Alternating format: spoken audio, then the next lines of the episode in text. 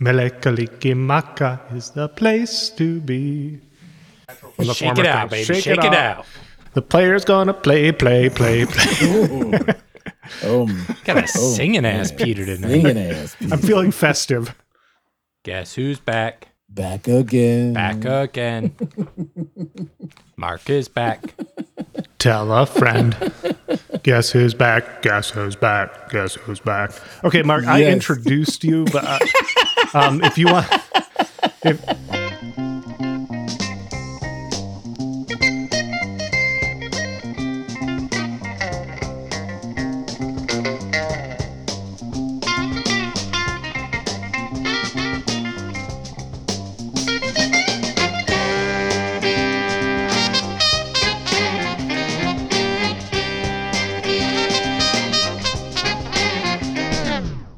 Welcome to I'd Buy That for a Dollar, a podcast about inexpensive, common, and underappreciated records that are waiting to be rediscovered.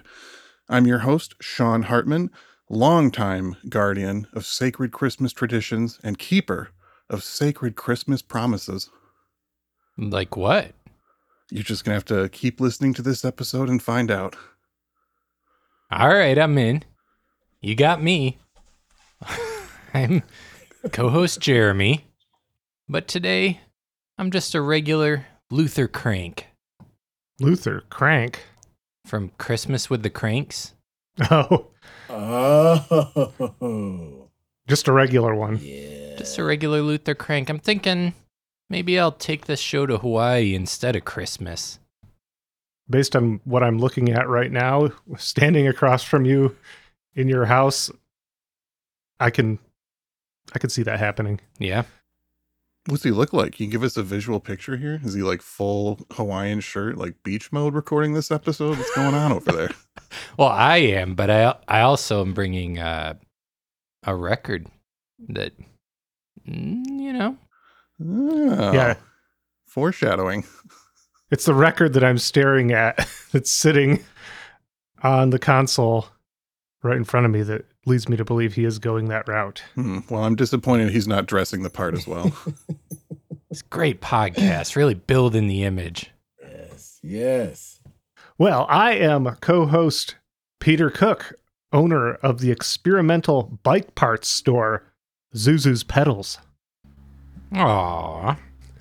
I was I thought you were going for ah, but then it turned into an ah. That's from m- maybe my only Christmas movie I like. That's actually a Christmas movie. that makes sense. Ah. That makes sense that you would be a fan of It's a Wonderful Life. Yeah. I am too.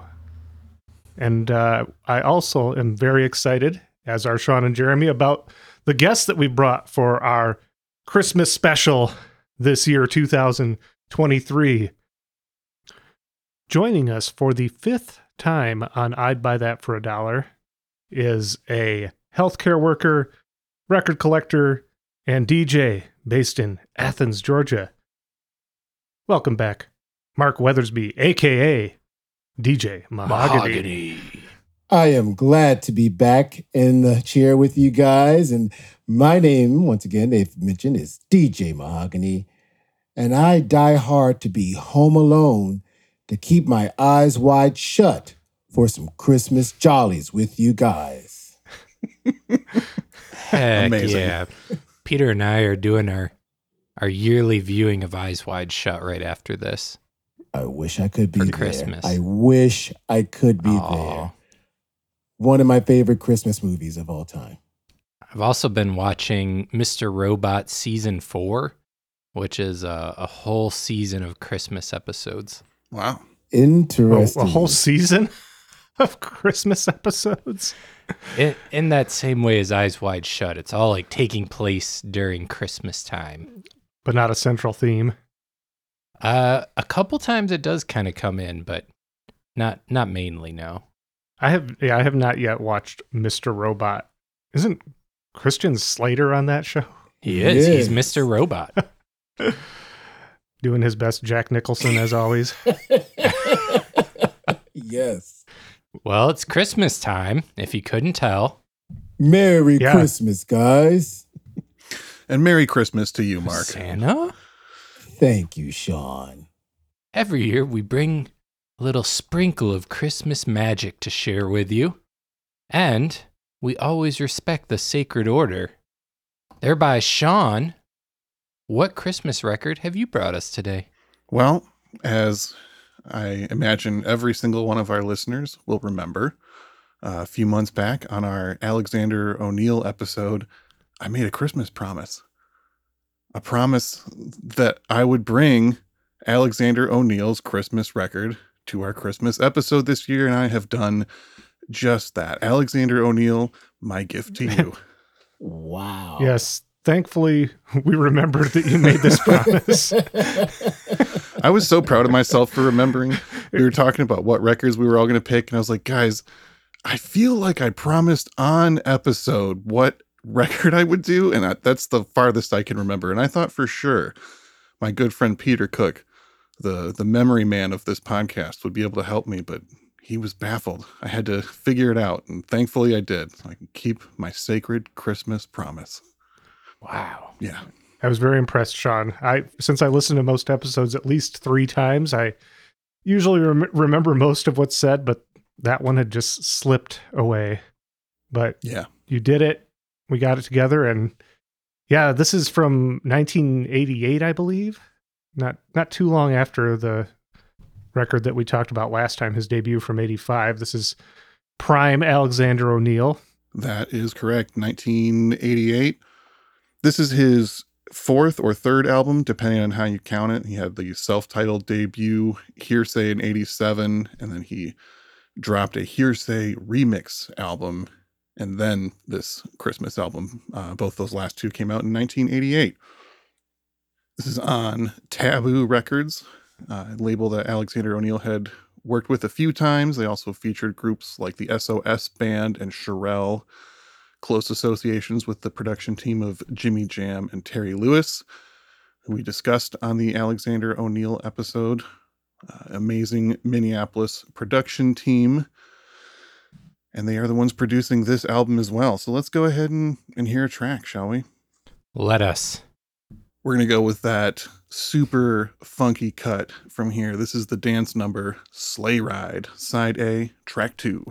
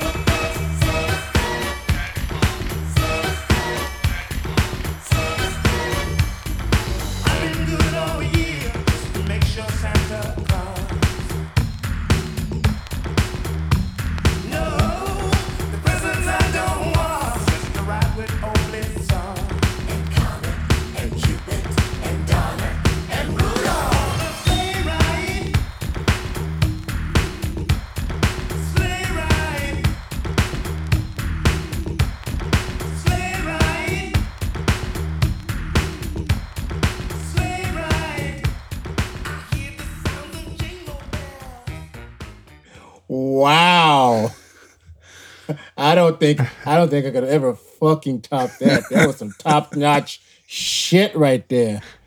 Holy shit. I would have to agree with you, Mark. It, that's top notch right there.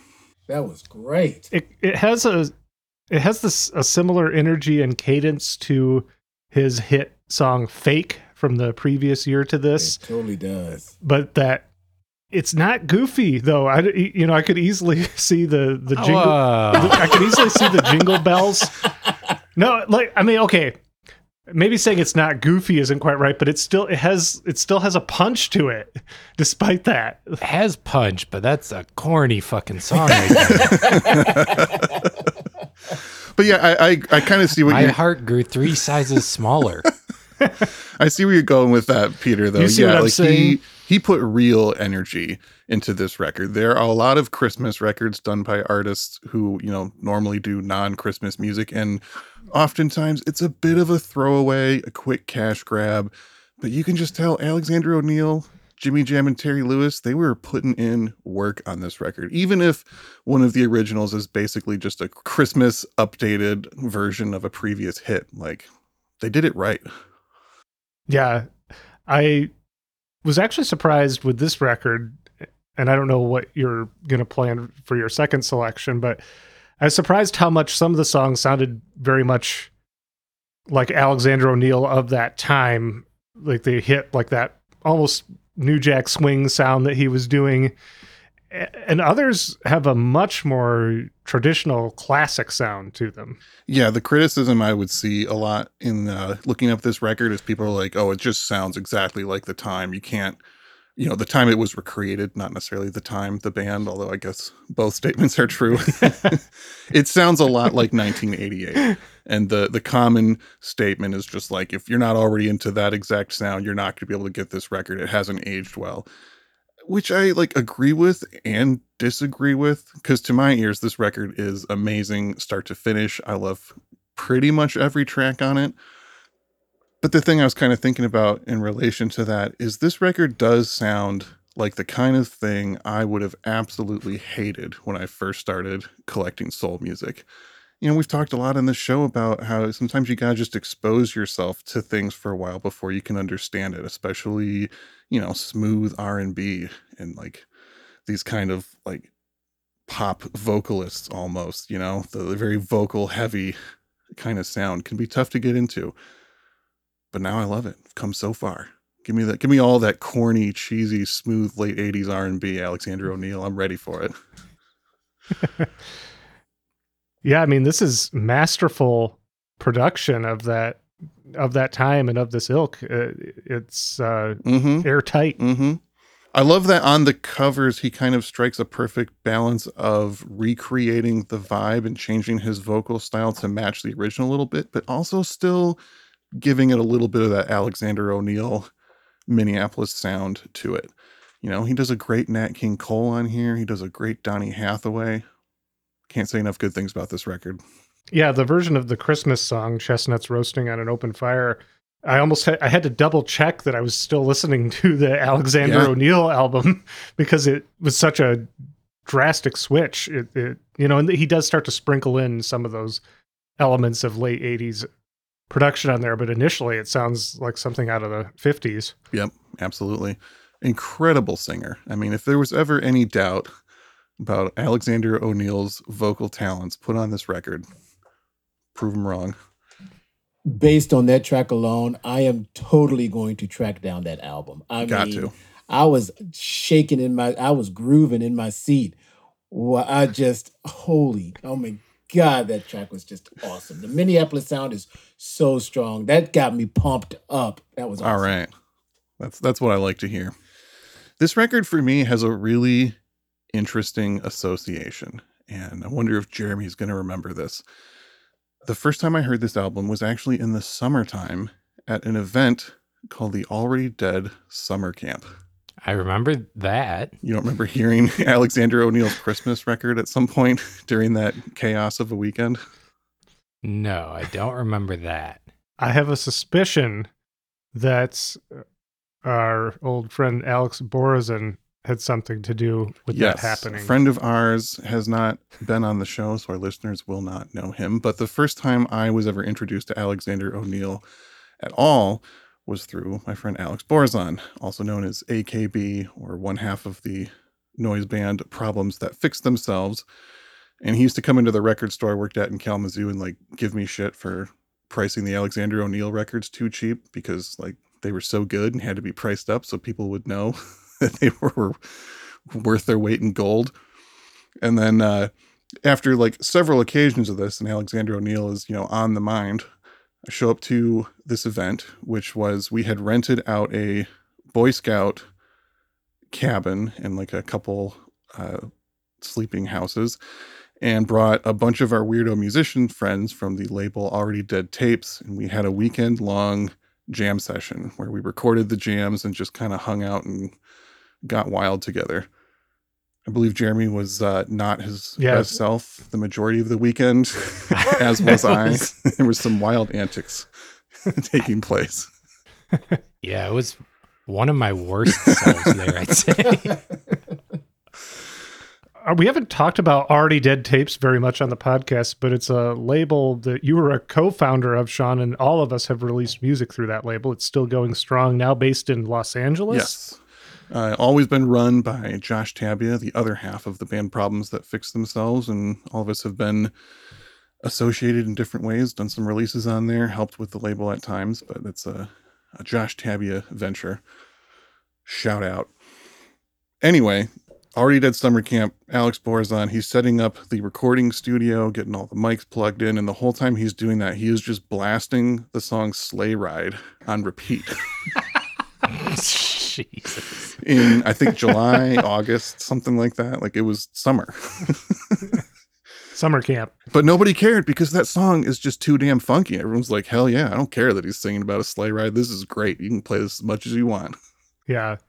See, I I stand by what I my initial assertion that it should be like it, it shouldn't work, but it just jams so hard that mm-hmm. it, it- like I I was like, shouldn't I be when I heard the them do the jingle bells thing that every Christmas song feels the need to incorporate jingle bells into it. I which and I don't I get so annoyed by that yet. It was it was just in such a way that I'd never heard it done before. Yeah. now, I, I want to talk about something with this song with you guys. I was listening to it a few times today, getting ready, and I kind of noticed something that I really hadn't picked up on before. Do you guys think this song's about how Alexander O'Neill really wants to bang Santa Claus?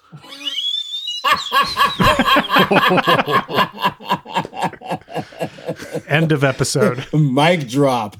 Boom. I mean, because like if you read the lyrics, like I guess you could make the argument that maybe he's trying to sing from a childlike perspective, but I'm pretty sure he just wants to, you know, get picked up by Santa Claus and go for a sleigh ride, if you know what I mean. Wow. Wow. Hear the sound of jingle oh, bells, right? I- ho, ho, I- ho, ho. I don't know if I, I don't know if I ever want you to analyze a Christmas song again, Sean. I don't know if it's good for yourself mm. or our listeners. Well, sound off in the comments. It can't just be me picking up on this. I I, I hadn't listened that closely, and I don't want to now listen that closely. But you're gonna have to though. Oh yeah, you've planted that. I look forward to listening back to this episode. Well, on that note, you guys want to hear another song? Yes, please. All right, we're gonna we so we played one of the originals to start off, and I'm gonna play one of the covers. Tough to pick just two songs on this amazing record, of course, but we are gonna hear the immortal Donny Hathaway classic "This Christmas." We're talking side B, track three.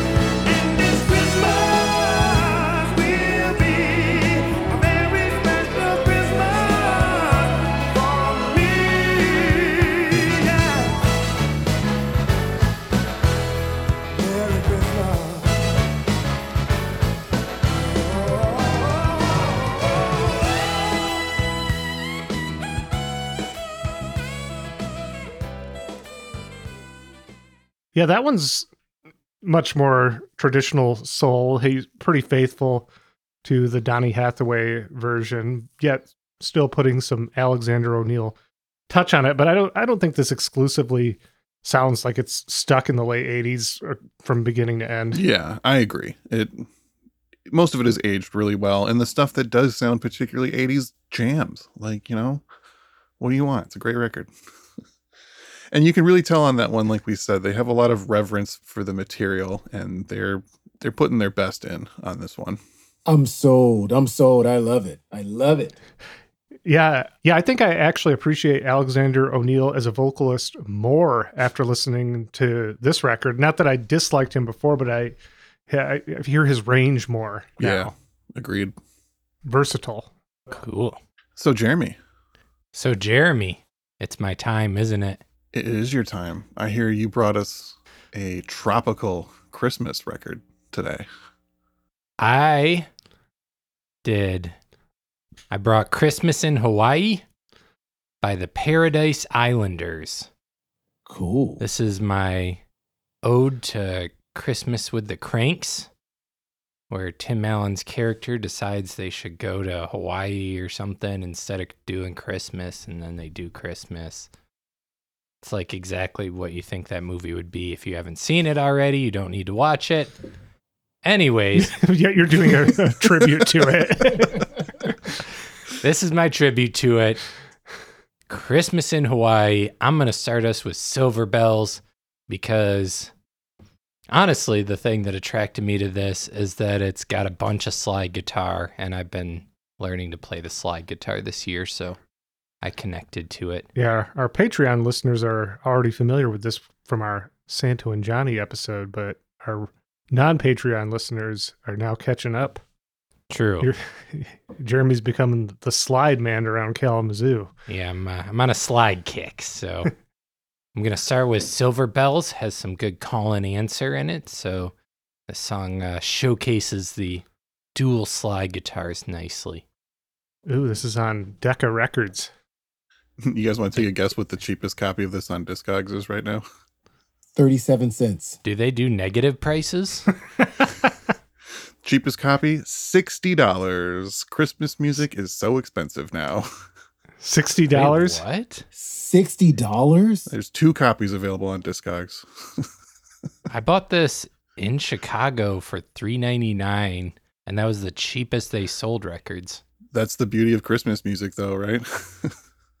He's not saying that this isn't a worthy selection. He's just saying that Christmas music is hilariously overpriced online. Wow. yeah. Like the median value is still not bad. I think there's just not many people that have ever tried to sell it, but maybe there was like a couple people that paid big money for it. I don't know. It's weird. Go ahead. Let's listen to it. I'm, I'm stoked. I love Hawaiian music. Okay. Side A, track two, Silver Bells.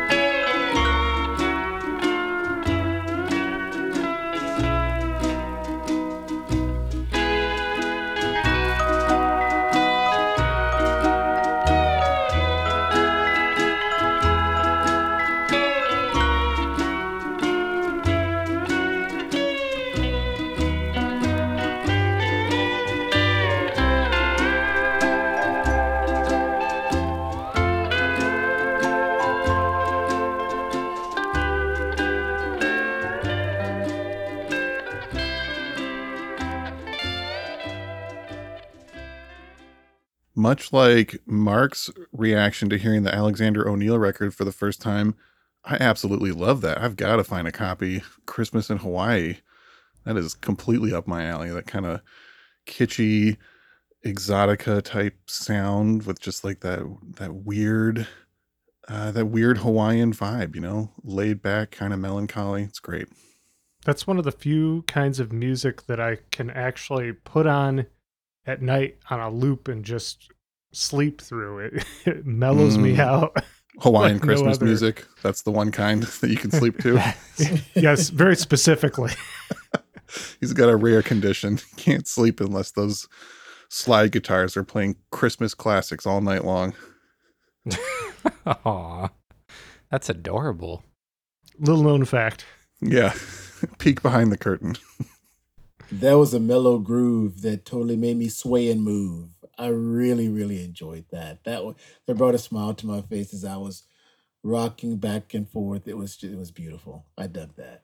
Aw, I'm glad you guys dig it. I I was recently in the city of Chicago to see a metal band called Chat Pile, and my Humble brag.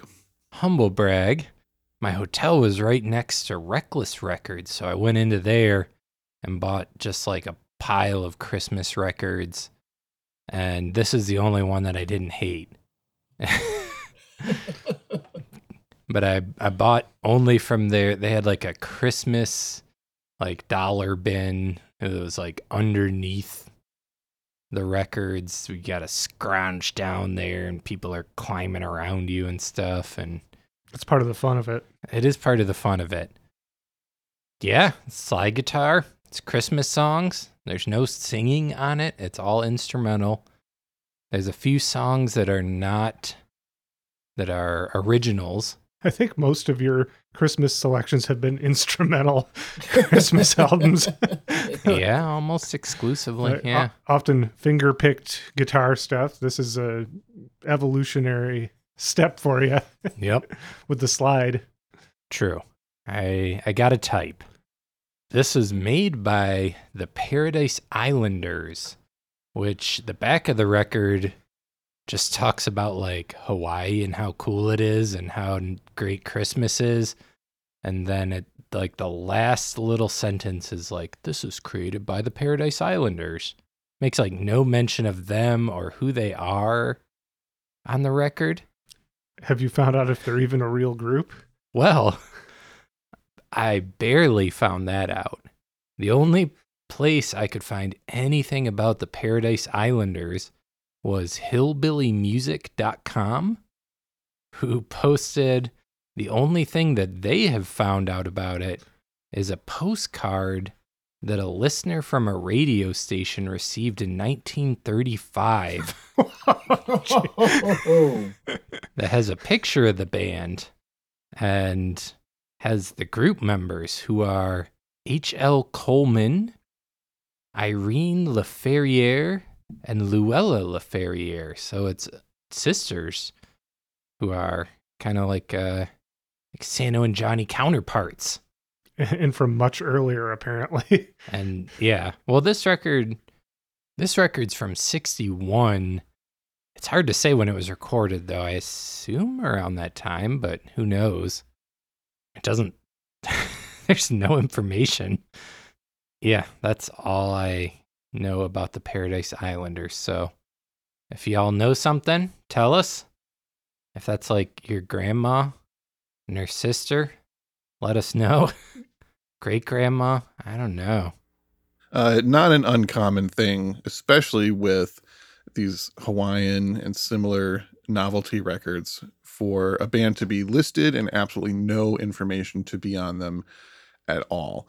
And you never know, like, is it a band from the area that the label just did not care about actually promoting? They just want to promote the idea of them, but not them as artists? Is it studio musicians who are just making something that sounds vaguely like what they're going for? You never know. I did surmise they're probably not from Hawaii. hmm This postcard was from a radio station in Minneapolis. And some of the only recordings I could find by them were songs called Beautiful Ohio and Missouri Waltz. Interesting. It sounds. I mean, we're getting the early pre-Alexander O'Neal Minneapolis sound from this. Just I can see how this record in particular was a big influence on Alexander O'Neal. Yep, and Jimmy Jam and Terry Lewis. Yeah, they couldn't get enough of that Christmas in Hawaii. I would say that the majority of Hawaiian records you will find out there are not made by actual Hawaiians. It's kind of rare to find people who are making any kind of authentic Hawaiian music, especially from like this time period, but it is out there. Well, I'm not going to belabor this any further because I don't have anything else to say. I'm just going to play another track. This one is called Mele Kalikimaka, which is the Hawaiian Christmas song. And that's side B, track one.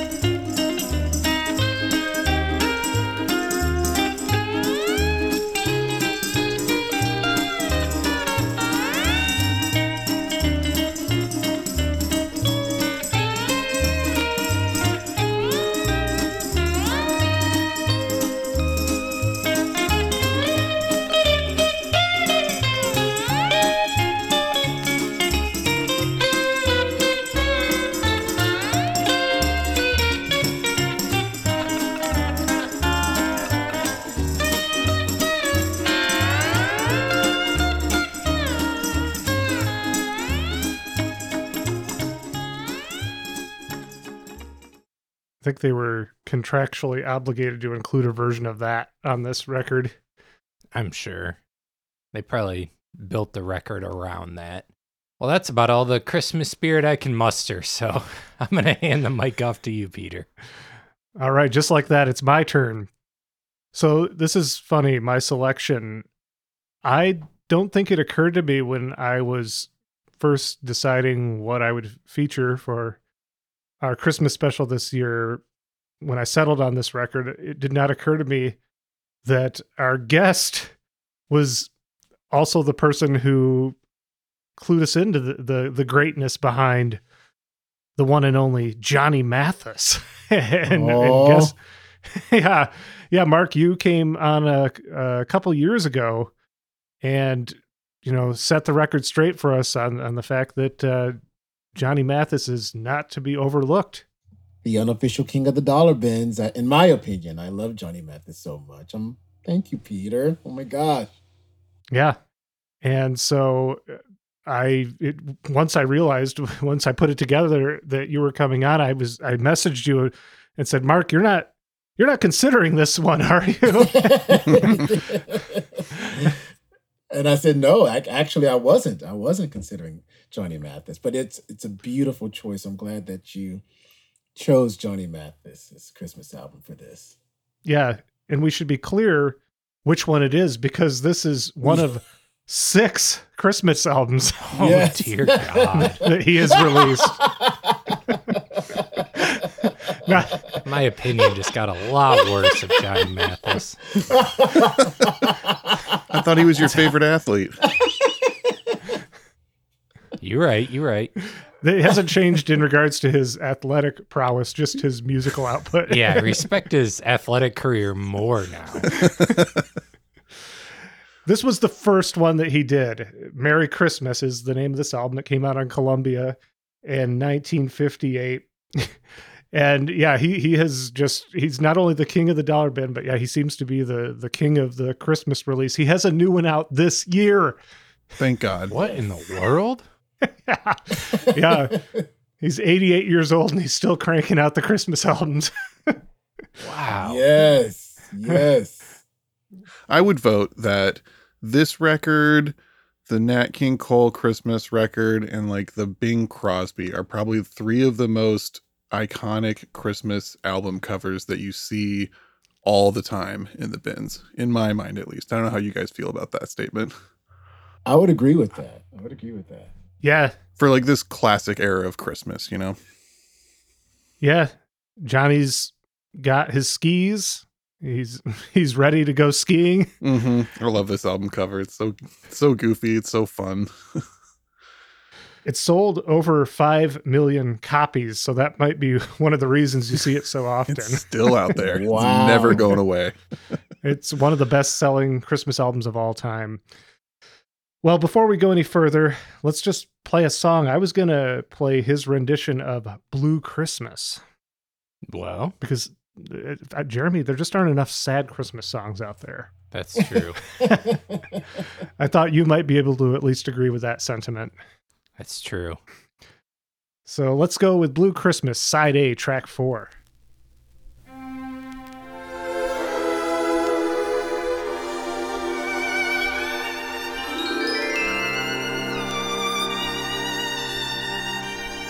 I'll have a blue Christmas without you. I'll be so blue thinking about you. Decorations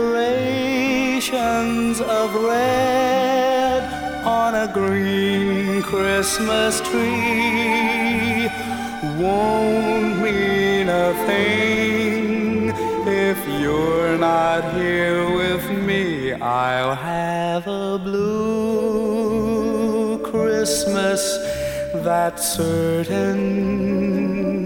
And when that blue heartache starts hurting, you'll be doing alright with your Christmas of white. But I'll have a blue, blue Christmas.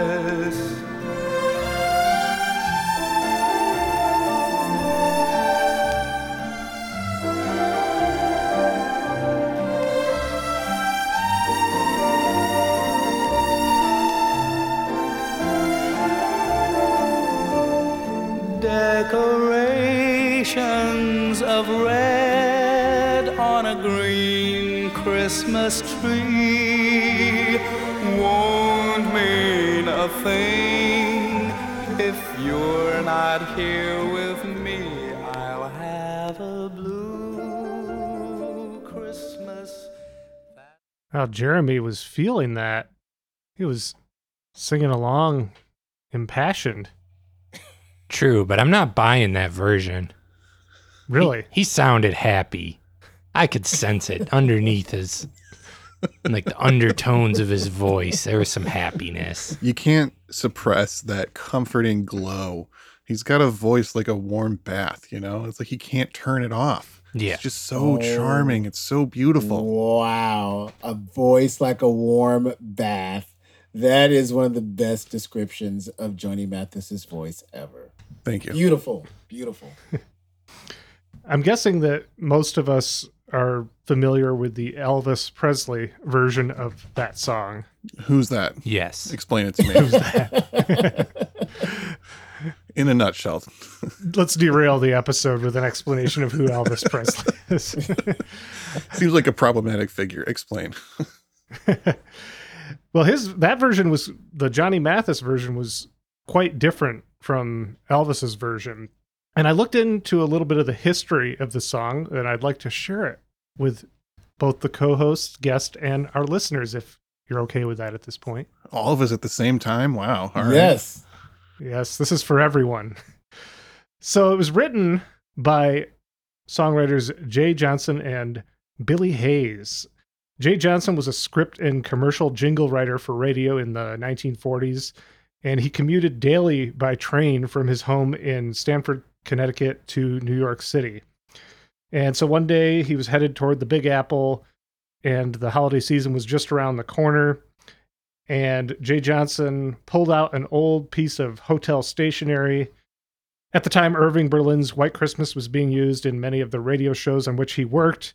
And, you know, the popularity and success of that song, he was thinking about that, along with just the tremendous impact of blues music during the 1940s. And he thought of the idea of substituting the word blue for white in a Christmas song and developed a new song along those lines. He so so he scribbled down some ideas on the train that morning and spent several days drafting up lyrics to a song and then he met up with friend and composer Billy Hayes to put music to it.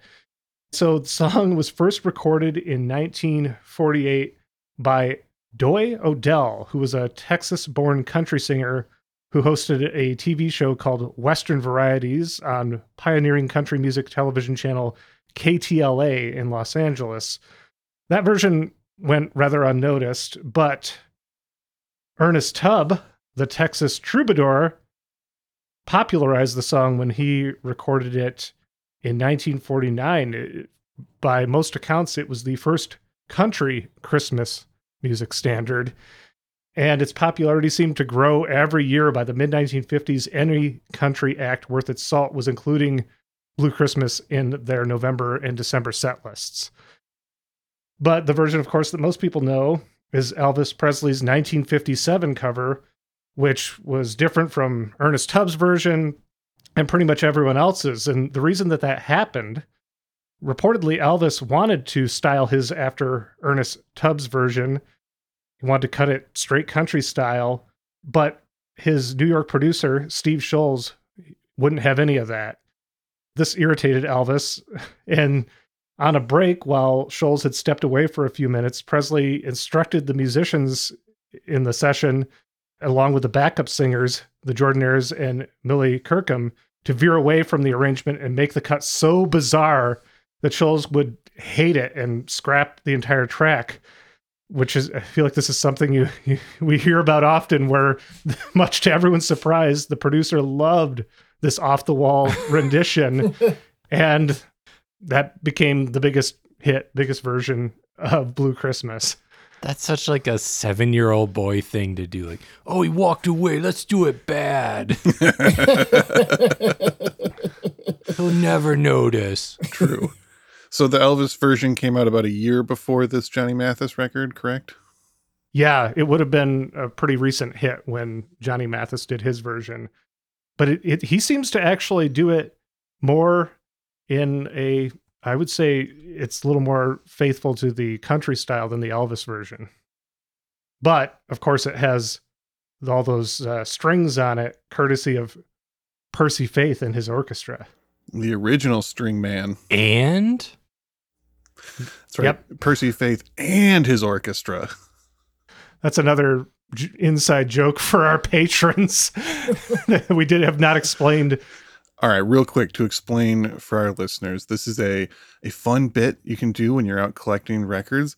Just name uh, a collaborating artist or like an artist with a band and read it loudly in a way that implies that it's some kind of legendary collaboration that has never happened before.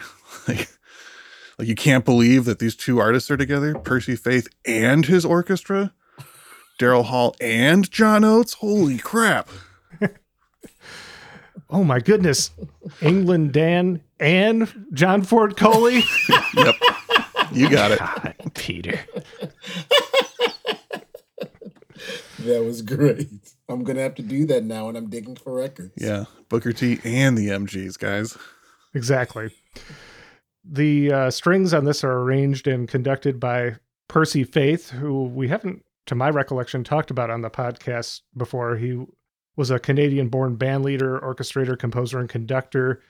He was best known for his lush arrangements. He's actually often credited with creating the easy listening genre.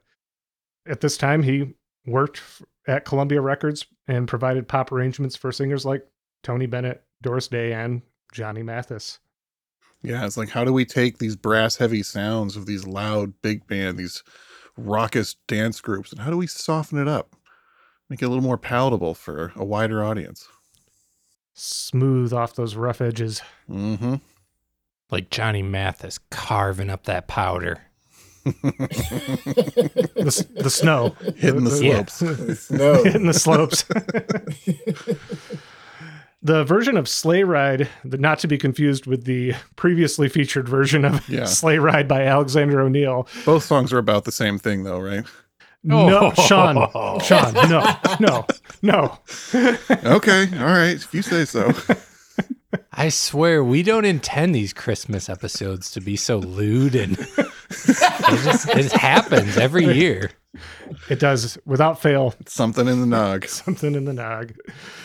But yeah, so the version of Sleigh Ride on this is the most popular vocal version of that song.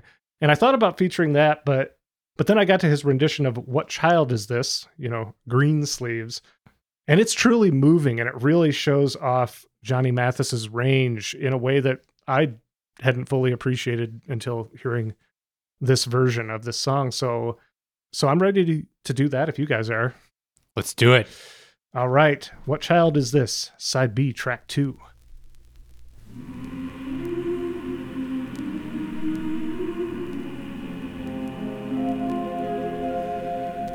What child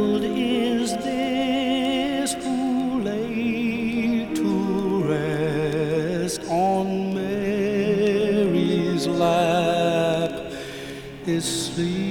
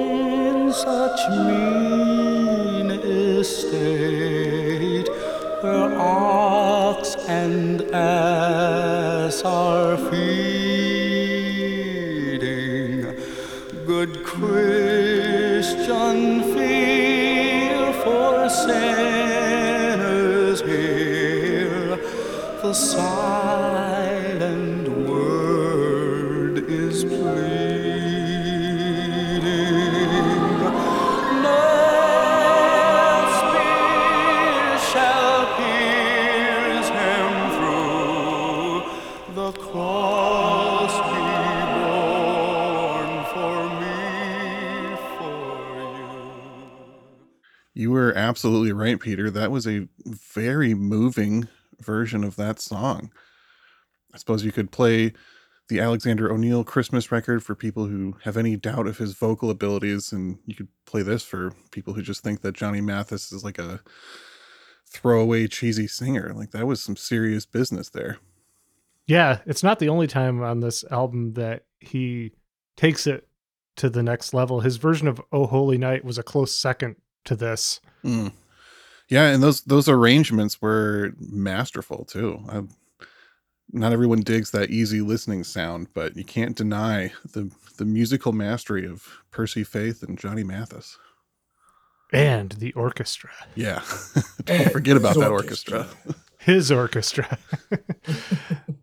Mark, how many Johnny Mathis, um, for our listeners, Mark owns about 20 to 25,000 records. So I don't expect him to have the exact number of, in inventory of his enti- entire collection. But how many Johnny Mathis Christmas albums do you estimate you own? I am looking at Johnny Mathis in my Discogs right now. And let's see, I own the Four Christmas album. I also have, let's see here, I'm scrolling through Merry Christmas, the album that is featured. And that's it. I just have those two. I have only two Johnny Mathis Christmas albums in my collection. Not enough. Not enough. I need to do better. God, You have been judged I have been and harshly found judged lacking. and found severely lacking. I need to get my button gear and get more Johnny Mathis. we thought you were a real Johnny Mathis head. Come on. I know I have let you guys down. Johnny Mathis poser can only name two of his Christmas albums. Oh, I have failed you and all the Johnny Mathis fans out there. I am sorry that I have failed you. All kidding aside, Mark, I, I have to say you're a true professional that you pulled up your Discogs list like that. so it's I guess it's time to to turn to you and see what you brought us for Christmas.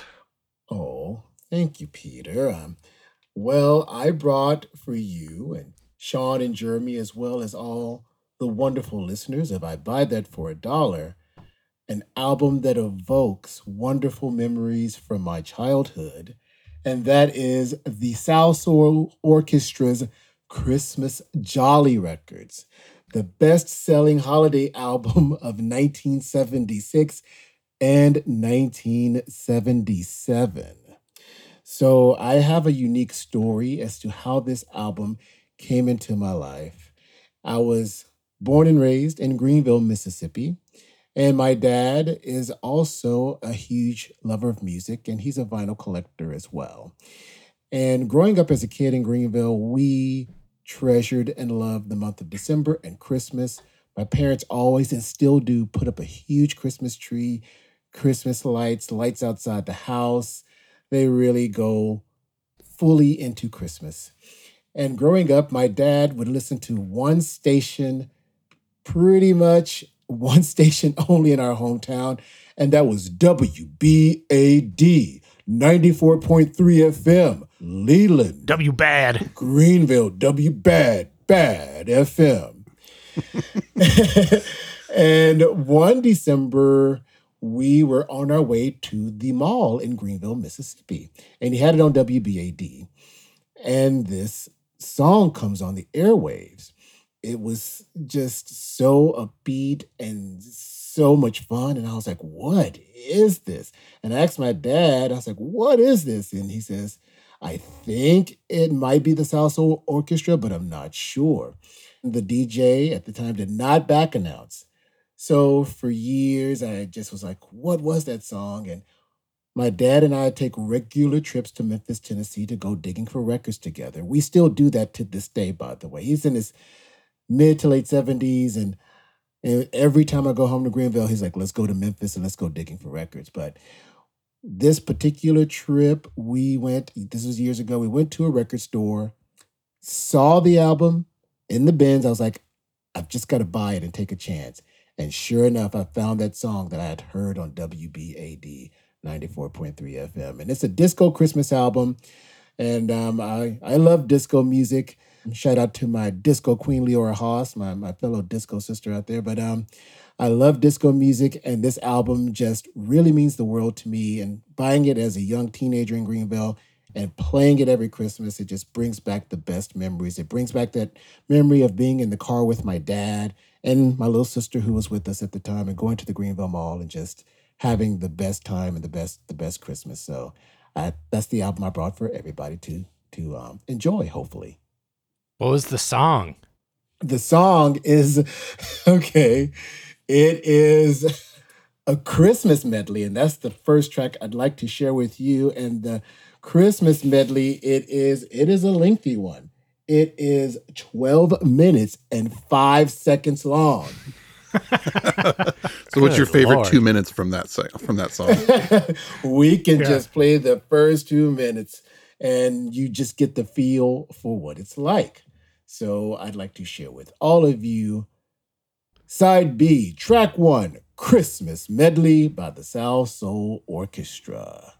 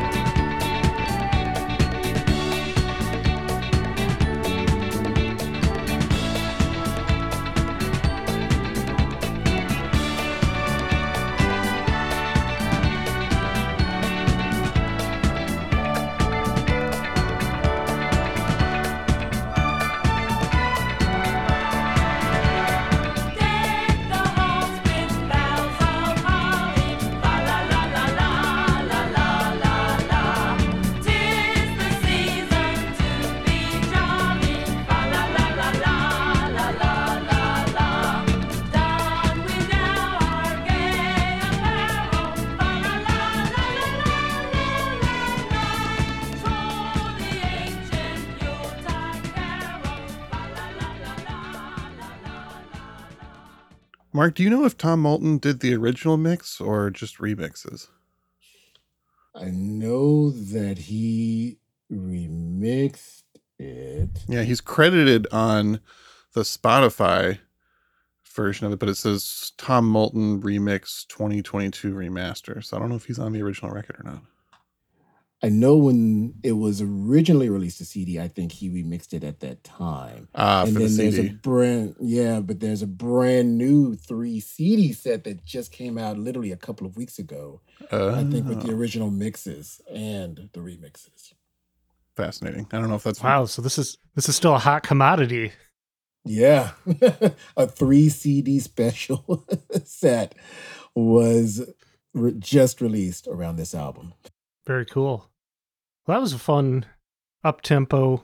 I mean, we only heard the f- the first couple selections of that medley, but It wasn't as far. I expected it to be stranger and more disco-y, I guess. It goes kind of oh well, traditional with, yeah, beat to it. yes. Well, apparently towards the end, there's banjo. Towards the end, Oh, there is a banjo that is prominently featured in basically the last half of this medley, and it blew my mind. I was like, "Oh, there's banjo in this." I mean, I guess even you know, disco songs are traditionally a little lengthy, but when you're getting into the 12 minute territory, a good banjo never hurts. Change it up, Change yeah. it up. mix it up a little bit, you know. Yeah. I love this record. It was produced and arranged by Mr. Vincent Montana Jr., and he was basically the architect of the Salsoul sound, and the Salsoul orchestra was pretty much his baby. And the vocalists you hear on there were the sweethearts of Sigma. It was a trio of lovely young ladies who pretty much sang on lots of hits during the 70s, and the Sweethearts of Sigma featured vocalists Barbara Ingram, Yvette Benton, and Carla Benson. Now, these ladies sang on a ton of hits in the 70s. You can hear their vocals on Billy Paul's Me and Mrs. Jones, a former I'd Buy That for a Dollar vocalist who's been featured. They were featured on I'll Be Around by the Spinners, Ain't No Stopping Us Now by McFadden and Whitehead. They were featured on Evelyn Champagne King's Shame. They even sang throughout the 80s on Patti LaBelle's New Attitude, and they were even on Patti LaBelle and Michael McDonald's On My Own.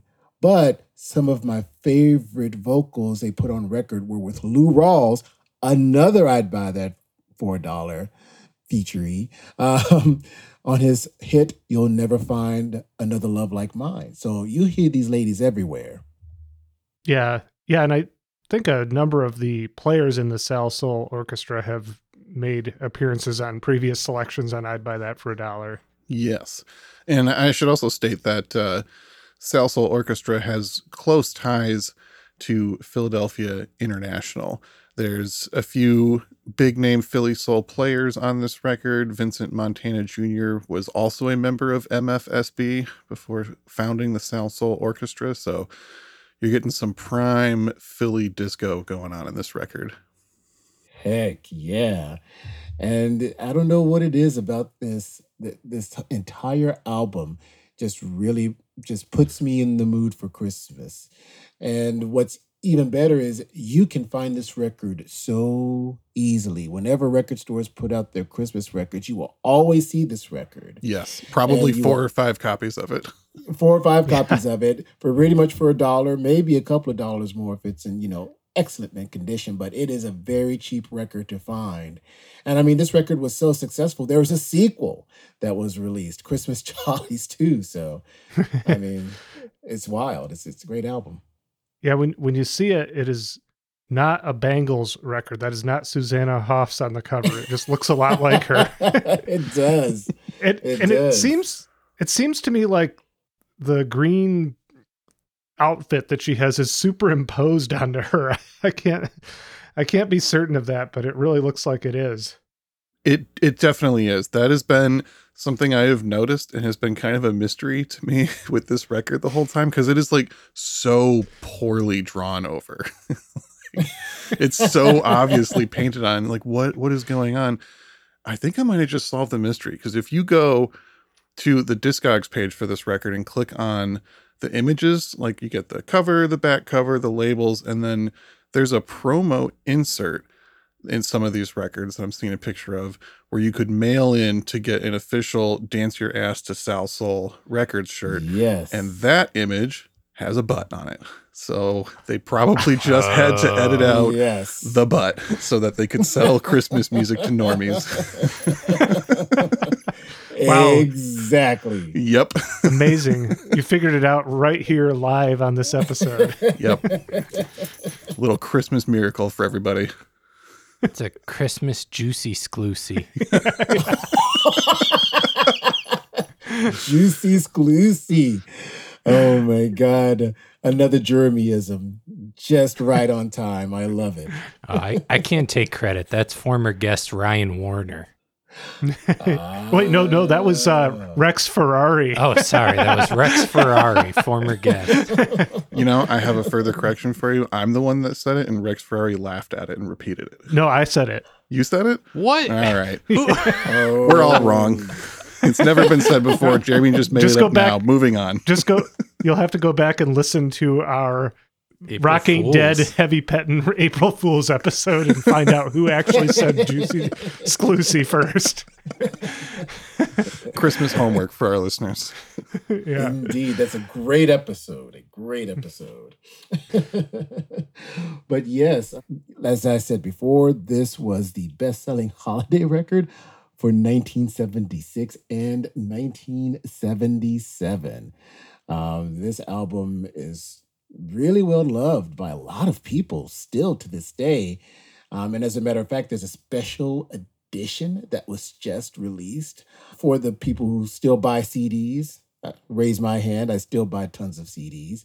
And there's a three CD set dedicated to this album, its follow up album. And I think it has all the original songs. And we were talking about when it was originally released on CD years ago. Tom Moulton, the legendary Tom Moulton, did some remixes on some of the tracks for the um, for the album. So Yeah. yes, yeah. And uh, for those that don't know, Tom Moulton is the originator of the remix, the disco breakdown section, and the 12 inch single vinyl format. He is a major, major figure in the development and early history of disco and dance music. I admire him and his work so so much. He is oh, just so influential when it comes to dance music, and uh, yeah, it's it's great he remixed some of these tracks. He's he's also very influential on lava. Yep. What? Tom Moulton Lava. Oh, Great job, Lava. Peter. my goodness, Peter. That may be a sign that we should head towards the finish line here. Oh, did you, well, Mark? You had you have one more selection. Do you, I do, I do, and the there's so many tracks on this album that I really love. There is a rendition of Sleigh Ride, which is my favorite, but Sean featured that awesome, awesome rendition of Sleigh Ride by Alexander O'Neal. So I wanted to share with all of you my other favorite track on this album, which is a track entitled Merry Christmas All. Now, this track was written by Vincent Montana and it was sung by his daughter Denise. And what I love about this is it's just such a nice, relaxed groove to it. And it kind of has a very jazzy feel to it. And I thought that it would be a perfect way to kind of sort of wrap up the, the Christmas jollies in a weird way. So, Merry Christmas All. That's my second selection to share with all of you. And Merry Christmas All is side A, track four.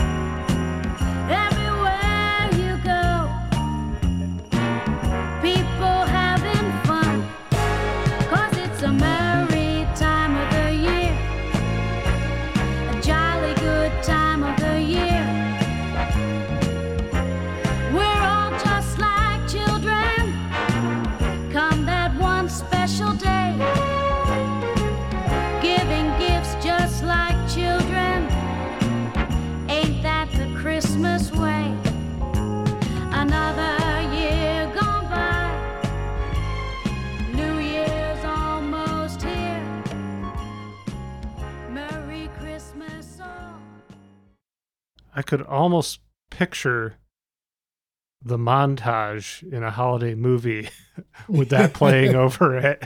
But I don't I don't mean that in a negative way. Like I really liked the vibe of that one. Yeah, it's got montage vibes for sure. Yeah, definitely, definitely montage vibes. Really smooth, really laid back, and every time I hear it, Walking like, bass line. Yeah, yeah, yeah. Uh, and her voice, I really like her voice. She's just got this really, really nice voice. Yeah. And th- that song is like kind of sad too, a little bit. It's got a little sadness to it, and you know, I figured uh, you gotta have a little melancholy with the happiness. Mhm. You know, why not? Why not? Merry Oh, yeah. Christmas all. Yeah, there there should be a little little more sadness in Christmas, as you know, previously addressed in my selection of Blue Christmas. Yeah, it's altogether too happy of a holiday. Too happy. Too Agreed. happy.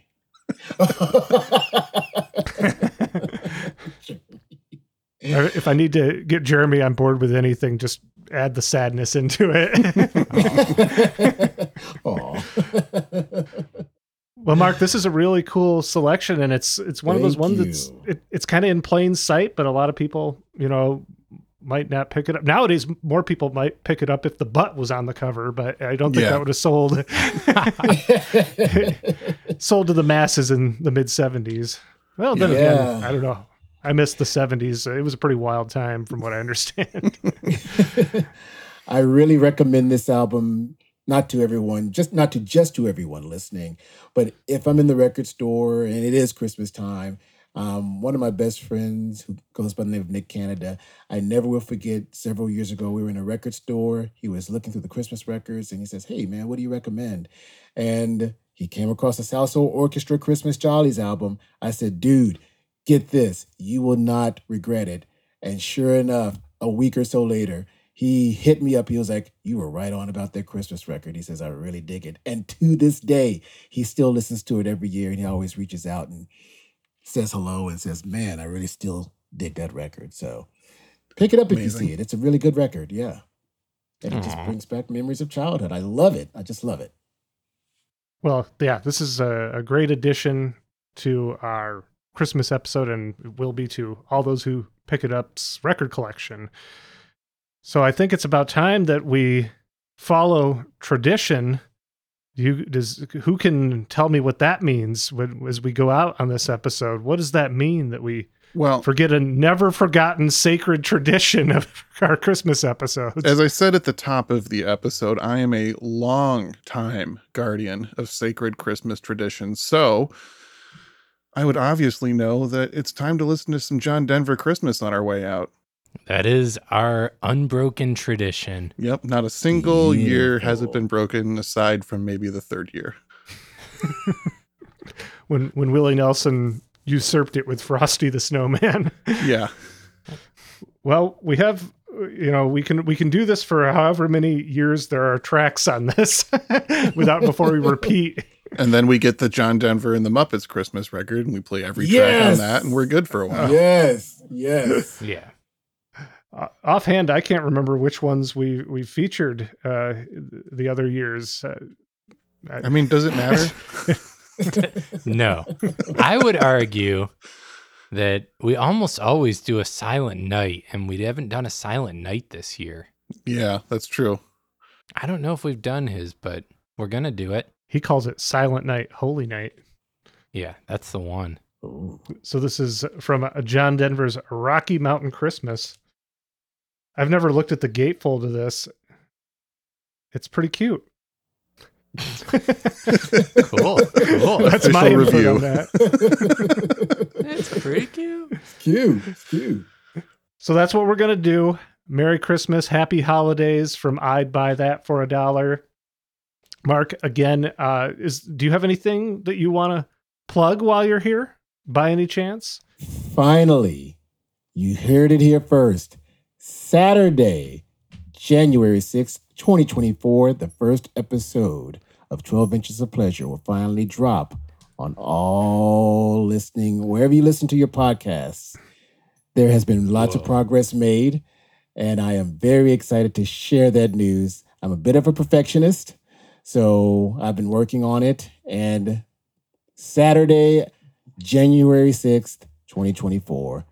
You heard it here first. Dang. Finally. Well, I, I, I will say, Silent Night, Holy Night, Holy shit.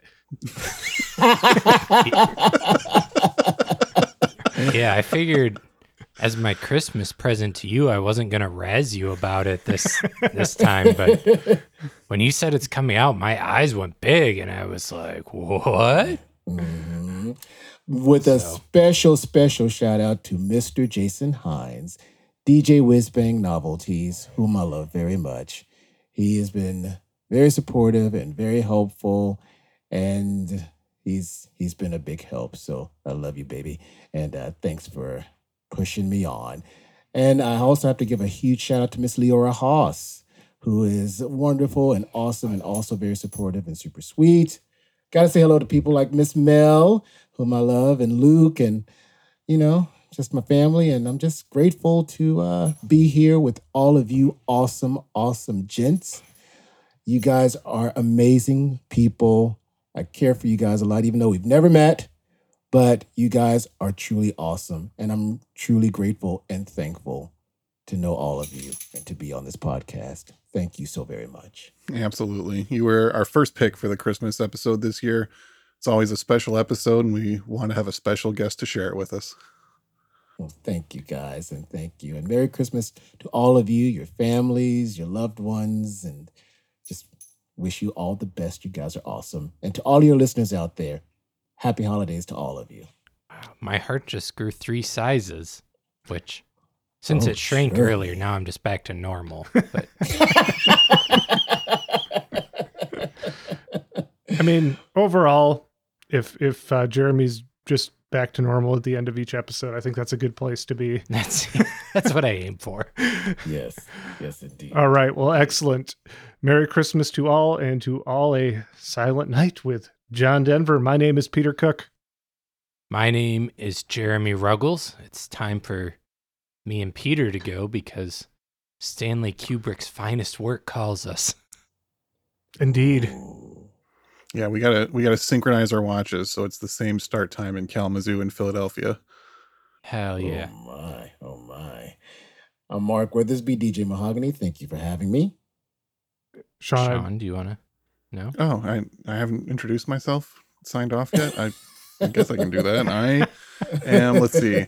See if I can remember here. I am Sean Hartman, aka DJ Hard Bargain, and a Merry Christmas to all.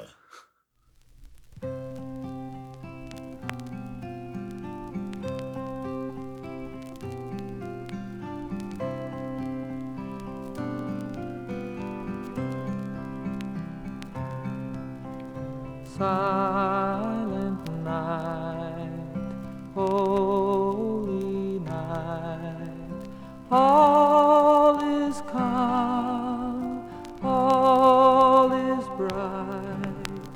Round yon virgin mother